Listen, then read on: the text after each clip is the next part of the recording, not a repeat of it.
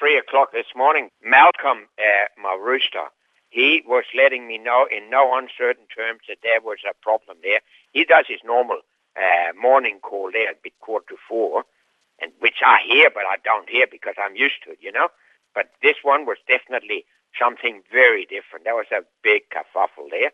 So I just went down and in my undies and uh, put the spotlight on down in the chook pen, and there was a bloody Fred halfway into the chook pen. Hit him with a stick on his tail, so he went into the pen. He had his head in there already. Chased him right in because it's only a small pen, uh, exactly 900 by 2.7 meters, and, and he curled up in there. So I locked the gate. He'd all I could see the feathers he'd eaten, the the latest chook that I bought.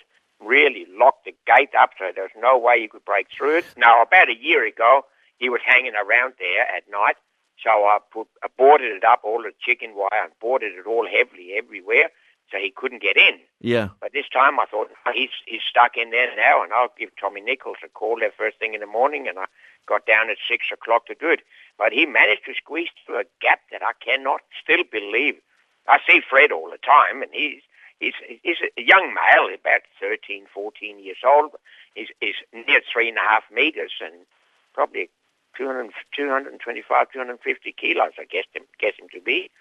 And uh, he managed to, to squeeze through a little gap and push all the pot plants out of the way and, and get away again. Well, he's taken five or six from my chooks over the last three years. This is too much. I've lost too many chooks now.